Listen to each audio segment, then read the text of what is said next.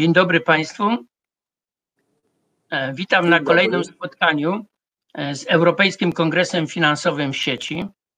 E, nazywam się Jan Krzysztof Bielecki, a gościem naszego dzisiejszego kwadransa ZKF jest Przemek Gdański, prezes zarządu BNP Paribas Bank Polska. Witam. Dzień dobry panie premierze, dzień dobry państwu. Witam, witam. Chciałem również przywitać e, gości e, z, serwisu forsal.pl e, i chciałem, żebyśmy porozmawiali o życiu w czasach pandemii, ale zanim zaczniemy, jak pan prezes pozwoli, to chciałbym podać uwagi porządkowe. Po pierwsze, chciałbym Państwa, wszystkich naszych słuchaczy i widzów zachęcić do zadawania pytań podczas naszej rozmowy. Ja będę je widział e, na ekranie i będę mógł je w razie czego e, przytoczyć.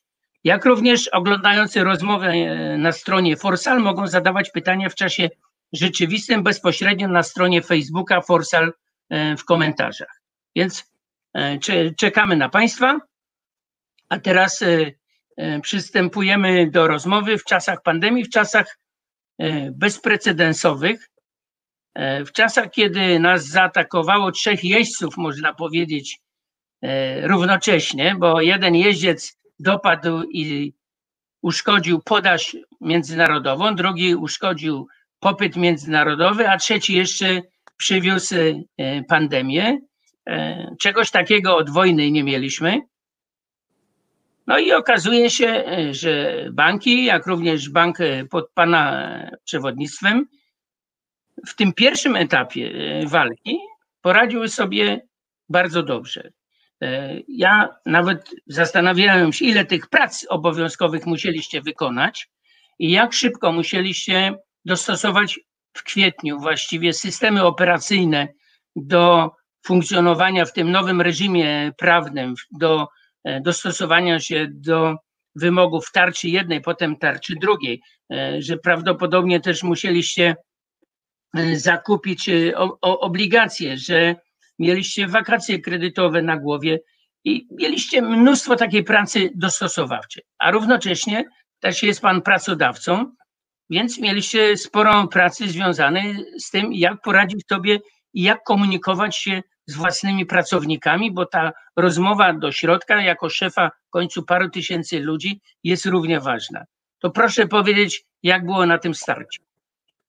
Bardzo dziękuję, panie premierze. Ja zacznę od tych wątków jednak wcześniejszych i bardziej wewnętrznych, czyli nie od kwietnia, od marca, kiedy przyszła do nas pandemia, e, na którą zdążyliśmy się trochę przygotować, ale potem trzeba było włączyć najszybszy bieg i bardzo mocno pójść do przodu. Pierwszy i najważniejszy ruch był skierowany w stronę pracowników zapewnienia bezpieczeństwa medycznego, sanitarnego, a równocześnie zapewnienia ciągłości banku. I muszę powiedzieć, że mnie samego zaskakuje do tej pory fakt, że w ciągu bardzo krótkiego czasu z banku funkcjonującego tradycyjnie w biurach, w gabinetach, przeszliśmy na moduł pracy zdalnej. W tej chwili około 6 tysięcy ludzi pracuje zdalnie, w większości z domów Niektórzy z lokalizacji zapasowych, e, przypomnę, jest nas blisko 9 tysięcy pracowników, a bank operacyjnie działa bardzo sprawnie, w sposób niezakłócony, a co również bardzo ważne,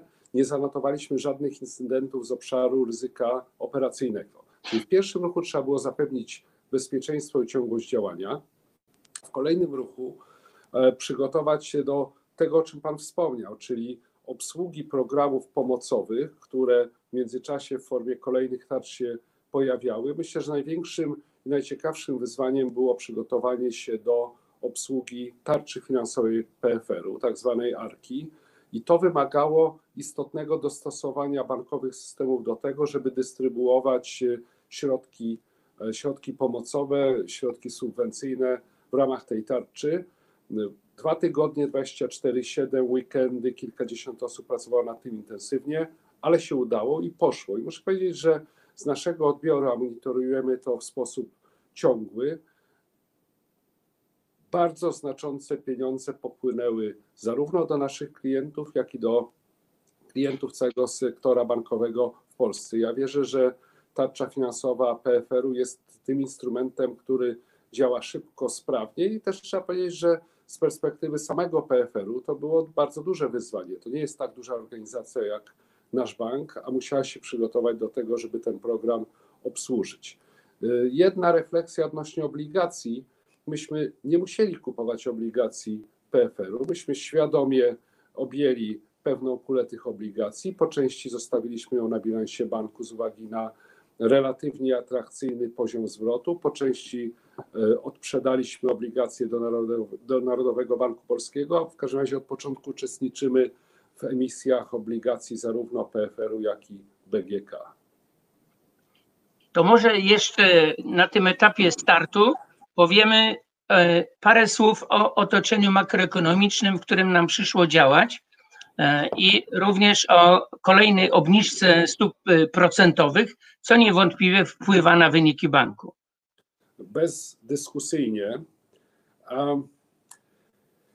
No w zasadzie każdy wie, że obniżki stóp w sposób bardzo dotkliwy obniżają wyniki banków i to każdego banku bez wyjątku. Mieliśmy dwie ostatnie obniżki o łącznie 100 punktów bazowych. No to jest, e, to jest istotny, e, istotny czynnik obniżający przychody odsetkowe naszego banku, pozostałych e, uczestników tegoż sektora. Oczywiście to jest wyzwanie. Ono jest na tyle istotne, co w połączeniu z potencjalnym wzrostem kosztów ryzyka spowoduje, że wyniki sektora bankowego w Polsce w tym roku będą istotnie, istotnie gorsze niż było to w zeszłym roku. Także no, musimy w tych realiach się odnaleźć. Warto dodać, że to nie jest kwestia tylko obniżek stóp czy potencjalnego wzrostu kosztów ryzyka, to jest również kwestia spadku popytu na szereg usług i produktów bankowych. To łatwo wytłumaczyć, to zwłaszcza w czasie tak zwanego lockdownu.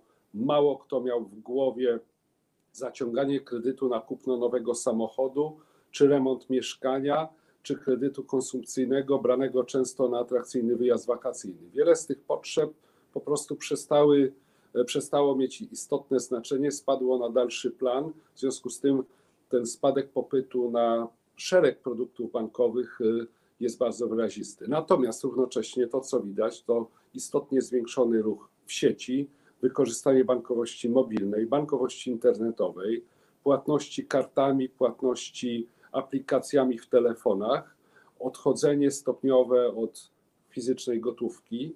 Także pojawiają się pewne nowe trendy, które mają pozytywne znaczenie może nie tyle dla krótkotrwałych wyników sektora, ale dla sposobów, którym sposobów, e, w których klienci będą z usług bankowych korzystać również w przyszłości. A to samo w sobie wywiera na banki dodatkową presję, żeby procesy digitalizacyjne istotnie przyspieszać, co się zresztą dzieje. O, o tym za chwilę porozmawiamy, bo już widzę, pojawiło się jedno czy drugie pytanie e, właśnie na temat tej zmiany, ale e, chciałbym zamknąć tę pierwszą część mniej więcej takim stwierdzeniem, że jesteśmy narodem, który specjalizuje się w szarżach ułańskich, więc pomimo tego, że zaatakowali nas ci jeźdźcy e, e, apokalipsy, to poradziliśmy sobie na tym pierwszym etapie zupełnie dobrze i instytucje takie jak PFR i przede wszystkim e, sektor bankowy, że udało nam się zabezpieczyć bezpieczeństwo pracowników, ale niestety teraz przychodzi ten następny etap i chciałbym zapytać, czy pan prezes się zgodzi z taką oceną, e, że teraz wchodzimy w okres takiego pewnego powrotu do starej rzeczywistości, ale w żadnym wypadku niestety nie uda się nam osiągnąć powrotu do pełnej zdolności.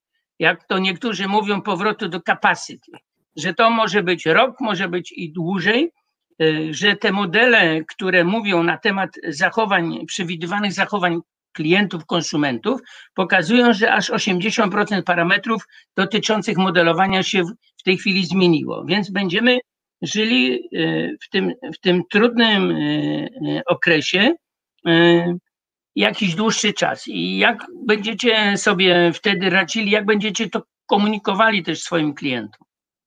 Ja jednak wrócę na moment, jeśli Pan pozwoli, do tego pierwszego wątku, żeby go tak trochę po swojemu skonkludować.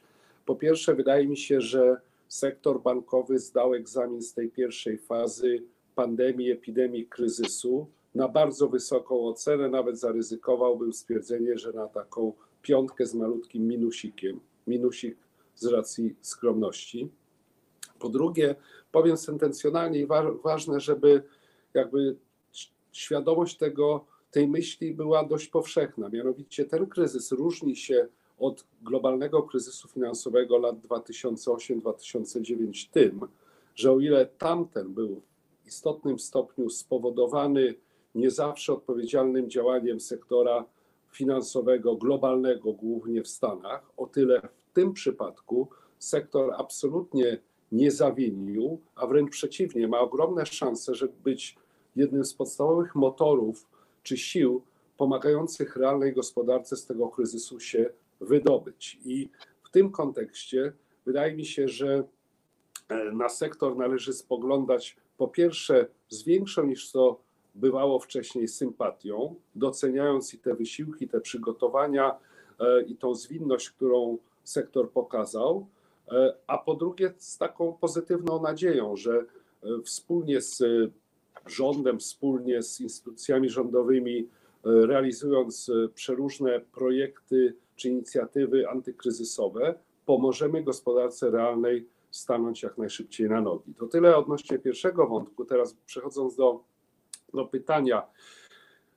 Przewidywanie przyszłości w sytuacji, w jakiej jesteśmy, jest niezmiernie trudne. I wydaje mi się, że każdy, kto chciałby powiedzieć, no ja wiem, jak to będzie, ja wiem, jakie będą trendy czy zachowania, popełnia błąd metodologiczny, bo tak naprawdę nikt nie wie. Mamy do czynienia z sytuacją zupełnie nową, w jakiej nigdy wcześniej nie byliśmy. Nie wiemy, jak się ona rozwinie, zarówno w kontekście epidemicznym, jak i w kontekście gospodarczym. W związku z tym mówimy trochę o wróżeniu z fusu.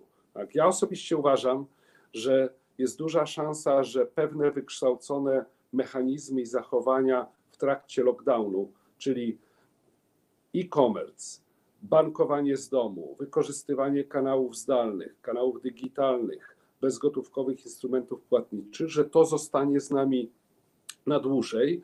W związku z tym to, co banki wydaje się powinny robić z tego typu założeniem, to przyspieszać rozwój bankowości zdalnej w każdym jego aspekcie, e, usprawniać, udrażniać, uprzyjemniać również kanały zdalne komunikacji z klientami, czyli inwestować w technologię i mieć świadomość tego, że ona może być tym wyróżnikiem, e, jeśli chodzi o jakość, jeśli chodzi o dostęp do banku.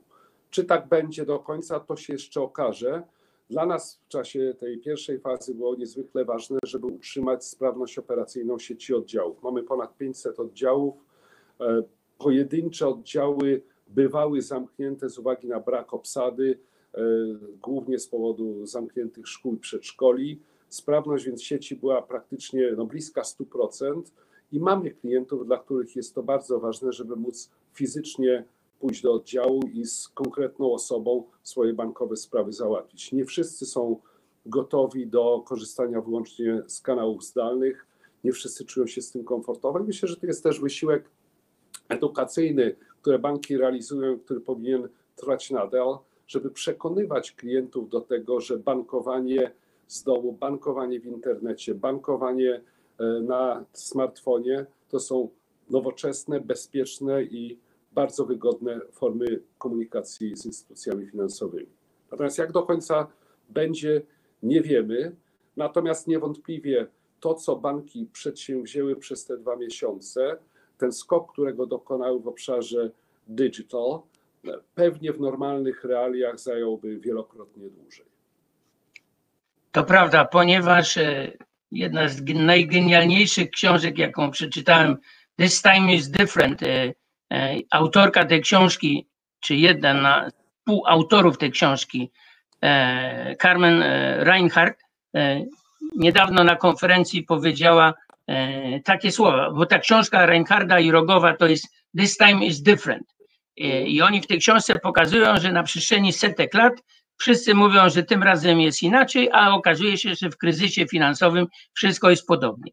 E, I teraz ta sama profesor Reinhardt mówi, że this time is naprawdę e, different, że, że tym razem naprawdę jest inaczej i właśnie między innymi rozumie pan e, prezes mówi, dlaczego jest inaczej. Ale mnie chodziłoby też, że po tym okresie tej naszej fantastycznej szarży łańskiej tego błyskawicznego dostosowania, jednak musimy się obawiać, że ten rok będzie trudny, nawet patrząc na prognozy rządowe, czyli że jesienią po raz pierwszy mamy recesję.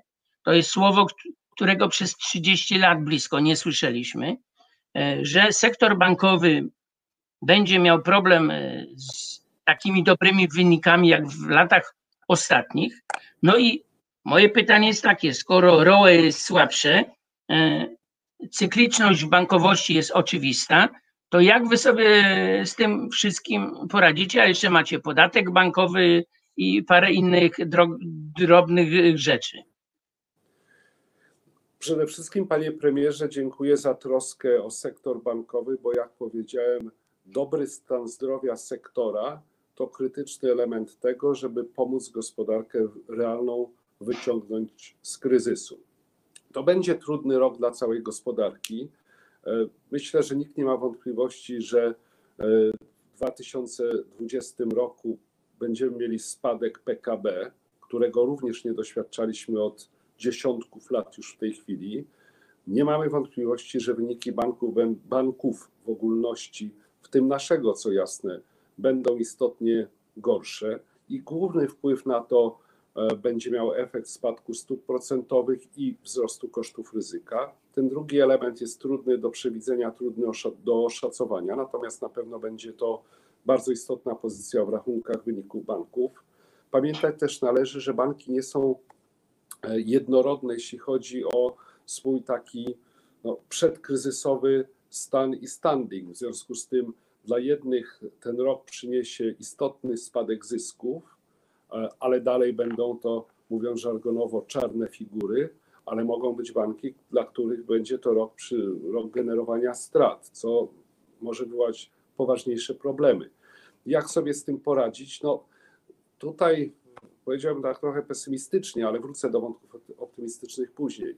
Jest tak dużo sił czy tego wiatru w twarz, który wieje, że odtworzenie wyników zeszłorocznych jest absolutnie niemożliwe. W związku z tym to, co możemy robić, to minimalizacja skutków tej sytuacji, ale równocześnie z taką głęboką empatią i zrozumieniem, jeśli chodzi o naszych klientów. I myślę, że odpowiedzialny bank z jednej strony musi działać bardzo racjonalnie, jeśli chodzi o podejście do ryzyka, ale z drugiej strony musi i powinien szukać sposobów, żeby swoim klientom pomóc przeżyć ten kryzys, a innym przetrwać go w miarę dobrej formie. W związku z tym to jest taki trudny balancing act, żeby z jednej strony zapewnić pełne bezpieczeństwo zdeponowanych w bankach środków, racjonalnie i rozważnie zarządzając ryzykiem, ale z drugiej strony pomagać klientom tak, aby oni mieli szansę, a równocześnie no my jesteśmy też otwarci na biznes, tak? Jesteśmy otwarci na nowych klientów, na nowe transakcje tam, gdzie ten poziom ryzyka jest akceptowalny. No i warto pamiętać, że nie cała gospodarka i nie wszystkie branże są w jednakowym stopniu dotknięte obecną sytuacją. Są takie, które w efekcie tego kryzysu, czy wyjdą z tego kryzysu nienaruszone, a nawet wzmocnione. W związku z tym no, aktywny bank musi szukać nowych szans, nowych klientów, nowych transakcji, równocześnie bardzo intensywnie z zaangażowaniem pracując nad y, relacjami z obecnymi klientami, żeby oni wraz z bankiem przetrwali ten trudny czas. A czy rozmawiacie już z klientami o ewentualnych restrukturyzacjach e, w ramach właśnie tego dialogu, o którym pan, pan wspomniał, czy to jeszcze jest przed nami, że to dopiero jesienią się pojawi? Nie, to się już dzieje. Są takie dialogi z klientami, są dialogi prowadzące do innego ułożenia finansowania, do wydłużenia okresu spłaty, do innego ułożenia zabezpieczeń. No, trzeba pamiętać, że są branże, które przez ostatnie dwa, dwa i pół miesiąca zanotowały spadek przychodów praktycznie do zera. Jeżeli wspomnimy galerie handlowe, jeżeli wspomnimy sieci detaliczne, te, które operują głównie w galeriach, no to tam ta presja wynikowa była natychmiastowa i bardzo poważna. Także tak, te dialogi, te dialogi się już toczą. E, tutaj mamy już kilka fajnych pytań, ale wydaje mi się, że na przynajmniej dwa pan prezes e, częściowo odpowiedział. E, ale chciałem zapytać o taką rzecz. Mianowicie pyta się pani, czy jest mowa o tym zresztą, że mogą być kolejne obniżki stóp procentowych. No i, i wtedy co będzie z tymi depozytami? Czy klienci będą trzymać pieniądze w bankach?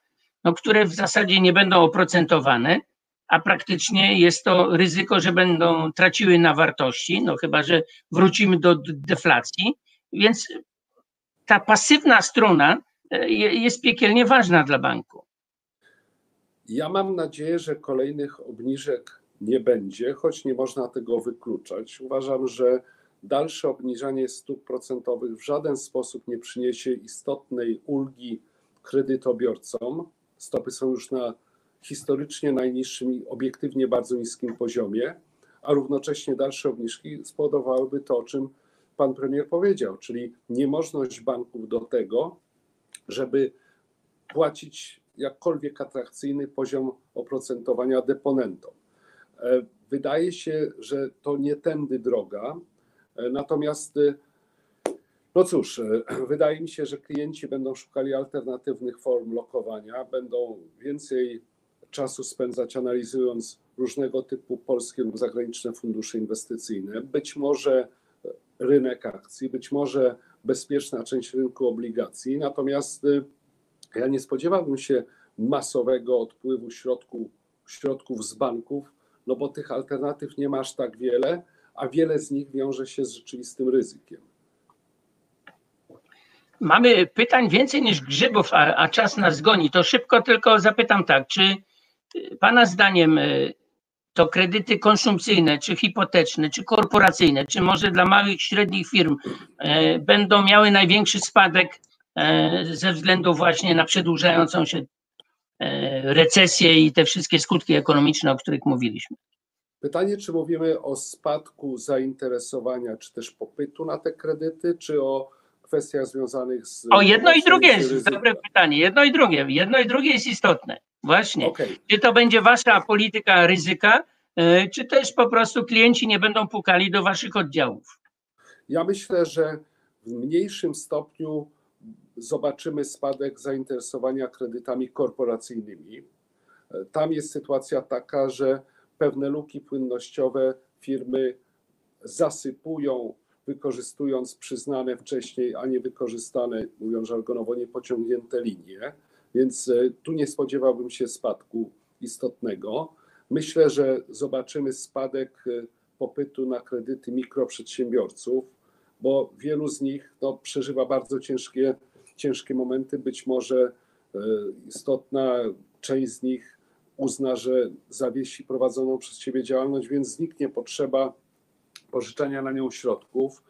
E, zobaczyliśmy już istotny spadek popytu na kredyty konsumpcyjne, kredyty gotówkowe. Natomiast ostatnie, właściwie dni, żeby nie rzec tygodnie, pokazują już pewne odbicie e, tego trendu, aczkolwiek do poziomu sprzed pandemicznego jeszcze nam daleko. Myślę, że rynek tych największych przedsiębiorstw i korporacji będzie dalej interesujący dla banków i tam się będzie sporo działo, czy w obszarze E, finansowania projektów czy finansowania fuzji i przejęć, no bo też nie ma co ukrywać.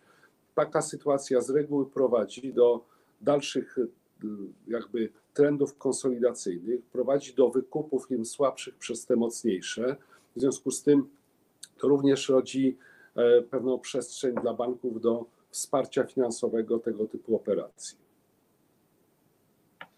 To na pewno, aby tylko kapitału wystarczyło. A proszę w takim razie powiedzieć, bo sam takie pytanie dosłownie codziennie w tej chwili otrzymuję. E, czy kredyty hipoteczne zdrożeją? Czy kryteria będą e, zaostrzone? W związku właśnie z zaistniałą sytuacją. Czyli, krótko mówiąc, czy będzie drożej, szczególnie jeśli chodzi o kredyty hipoteczne? Ja powiem tak. Po pierwsze, trzeba zrozumieć i mam nadzieję zaakceptować, że wraz ze wzrostem ryzyka banki podnoszą opłatę, którą za to ryzyko, które podejmują, pobierają, a tą opłatą jest poziom marży. Czyli marża kredytowa jest tą wielkością, która powinna kompensować bankom podejmowane ryzyko. Nie ma wątpliwości, że ryzyko no, w całej gospodarce poszło w górę i na wyższym poziomie przez jeszcze szereg miesięcy będzie się utrzymywało, co powinno doprowadzić, myśląc logicznie, do wzrostu marsz. Nie spodziewałbym się, że był to wzrost dramatyczny, zwłaszcza jeśli chodzi o klientów indywidualnych, w tym o kredytobiorców hipotecznych, ale uważam, że kredyty hipoteczne będą po pierwsze trochę droższe niż było to wcześniej. Po drugie, jeśli chodzi o dostępność, banki będą staranniej analizować sytuację kredytobiorców, patrząc bardzo starannie na branże, w których są zatrudnieni, na perspektywy tych branż, na perspektywy poszczególnych wręcz miejsc, y, pracodawców, żeby no, nie dopuścić do sytuacji, w której kredyt zostanie zaciągnięty przez osobę, która za chwilę straci pracę, a z racji na wykonywany zawód i sytuację w branży tej osoby nie będzie mogła tej pracy przez dłuższy czas znaleźć. Myślę zresztą, że byłoby ze strony banków nieodpowiedzialne, gdybyśmy nie myśleli w tych kategoriach i w sposób taki zrelaksowany pomagali czy pozwalali klientom na zaciąganie zobowiązań w sytuacji, kiedy ich źródło dochodu jest istotnie zagrożone. Goni nas niesamowicie czas. Właściwie już przekroczyliśmy ten nasz limit, ale może jedno szybkie pytanie, jeżeli pan prezes pozwoli, to byśmy kończyli. E, zresztą dosyć tradycyjne e, i pytanie e, portalu. Czy pandemia wymusi kolejną falę konsolidacji sektora bankowego? To jest ciekawe pytanie. Muszę powiedzieć zupełnie szczerze, że od początku pandemii, z uwagi na mnóstwo innych wyzwań, nie zadałem sobie tego pytania. Oczywiście obserwuję rynek jako ten, kto na nim działa od blisko 30 lat. W związku z tym zauważyłem, że Commerzbank odstąpił od sprzedaży swojej polskiej spółki zależnej z uwagi na to, że poziom ceny, którą mógłby uzyskać przy spadkach, istotnych spadkach notowań banków na giełdach, był dla Commerzbanku niezadowalający. Czyli mamy trochę taką sytuację, że z jednej strony banki stały się tańsze, czyli łatwiej je kupić, ale z drugiej strony spadek dotknął również tym, którzy mogliby te banki kupować. W związku z tym ja myślę, że na razie będziemy mieli taką sytuację wyczekiwania, aczkolwiek niewątpliwie ten kryzys osłabi sektor, osłabi też mniejsze banki i tam zadanie sobie pytania, czy warto dalej być w Polsce, będąc bankiem z, na przykład z końcówki drugiej dziesiątki, e, będzie coraz częściej zadawane. Wyzwanie jest takie, kto miałby być nabywcą. Także no tak. zobaczymy. Tak. Więc y, mamy temat na następną rozmowę. E, jeżeli pan y, prezes pozwoli, to jeszcze przed naszym oficjalnym zakończeniem chciałem y, podać ogłoszenia parafialne. Mianowicie chciałem powiedzieć, że po, po zakończeniu naszej tra transmisji spotkanie będzie dostępne na stronie EKF oraz na stronach serwisu Forsal i Dziennika Gazety Prawnej. Jak również chciałem poinformować, że w przyszłym tygodniu będziemy mieli aż dwa kwadranse z EKF-em.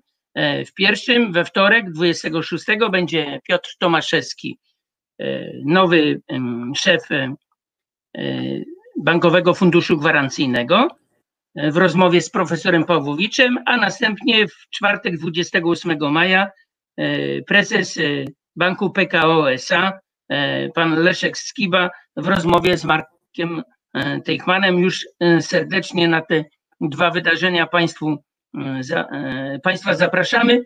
Więc Panie Prezesie, dziękuję serdecznie.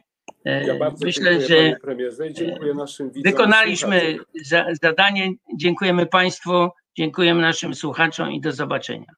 Dziękuję, dużo zdrowia życzę. Do zobaczenia. Dziękujemy, dziękujemy.